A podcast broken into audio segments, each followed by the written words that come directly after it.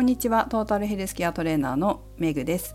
この番組はフィットネスの仕事に20年以上携わっている私が独自の視点で健康やダイエットに関する情報を解説し配信する番組です。昨日ですねインスタグラムとかフェイスブックとかツイッターに動画をアップしたんですよ。ご覧になった方いらっしゃいますかね？あの鯉鯉ってあの魚？鯉が餌に群がってるっていう動画なんですよたまたまうちの夫と出かけていてで池があるところでその池って餌をあげていいんですけど餌をあげた人がいてそのあげた餌に群がるたくさんの鯉たちを映した動画なんですね。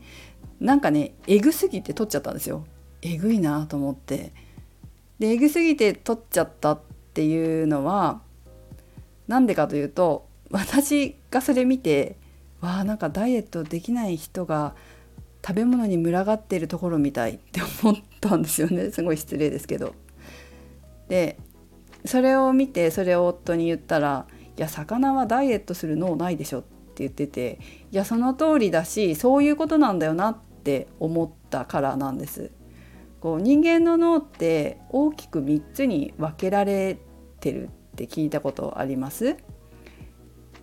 うんと、分かりやすく言うと爬虫類の脳と哺乳類の脳と人間の脳みたいな感じで3つに分けられるんです。で爬虫類の脳っていうのは人がこう生きる上で必要な部分で例えばこう生命維持をするためには心臓が動いていて呼吸をして食事をして体温を調節してとかってあるじゃないですか。こういう生命維持に必要なのがこの爬虫類の脳と呼ばれるとこなんです。でその先の哺乳類の脳その先っていうかさらにこう作られたまあ、一番奥にこの爬虫類の脳があってさらにその上っていうかね、えー、その周りに爬虫類の脳の周りに哺乳類の脳があるんですけど、まあ、そこは感情脳って言われていて、まあ、喜びだったり愛情だったり怒りとか悲しみとかそういう感情を感じる脳なんです。でさらにその上に人間脳っていうのがあって、えー、例えば知能とか倫理とか言語とか想像とかそういうこう人間ならではのこう理性の脳というかね論理的な脳の部分があるんです。恋はこういう感情脳とか人間脳とかないなくて爬虫類の脳だけだと思うんですけど本当にそれをまざまざと見たという感じなんですよ。でも人間でもこうダイエットできないと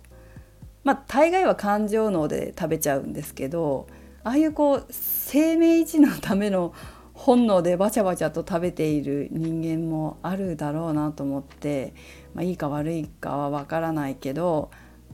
まあ、なんかねふとアップしてしまったんです。でまあ、大概ダイエットで邪魔してくるのは人間の場合感情脳なんですよね。なんかこうストレスがあると食べちゃうとかそれから嬉しいと食べちゃうとかまあ何らかの感情があって食べてるっていうことがほとんどだと思うんですけどそれをこう使っているとダイエットできないわけです。まあ、なのでダイエット心理学っていうのは私も教えさせていただいてますけど人間脳を使ってちゃんとその感情脳をコントロールできるようにする。それによって、えー、ダイエットをこう成功させていくんですよね、まあ、ちょっと簡単に言っちゃったけど。それだけじゃないけどね。その感情脳で食べてた部分、まあ、いろんな感情があるからその脳そこの脳を使う思考回路をやめてダイエットできるような人間脳が使えるように回路を変えていくんだけれどもそれがすごく重要で人間にはその脳があるんだから人間脳と呼ばれているこう大脳新皮質っていうんだけどその大脳新皮質があるんだからそこを使ってね、えー、食欲をコントロールしたりとかもっと他のことにエネルギーを使ったりダイエットすること以外にね使ったりして生産的に生きていけるといいんじゃないかなっていうことをこのね恋を見ながら思ったわけです。人間なんだからやっぱり本能だけで食べるんじゃなくて感情だけで食べるんじゃなくて人間のを使って食べることよりも違うことにエネルギーを注いでこう人間らしい生き方をしていく。うん人間らしい生き方っていうのはちょっと語弊があるかもしれないけれどもなんだろうな。もうちょっと自分のやりたいこととか夢とかそういったことを実現していくことにエネルギーを注いでいけるといいんじゃないかなっていうふうに思いましたね。まあ、ダイエットまずはそのダイエットの思考パターンを変えていくその思考パターンを変えるっていう時に人間脳を使っていくような回路を使えるようにするちょっとうまく言えてないけど、まあ、そんな風にねふと恋を見て思った次第です。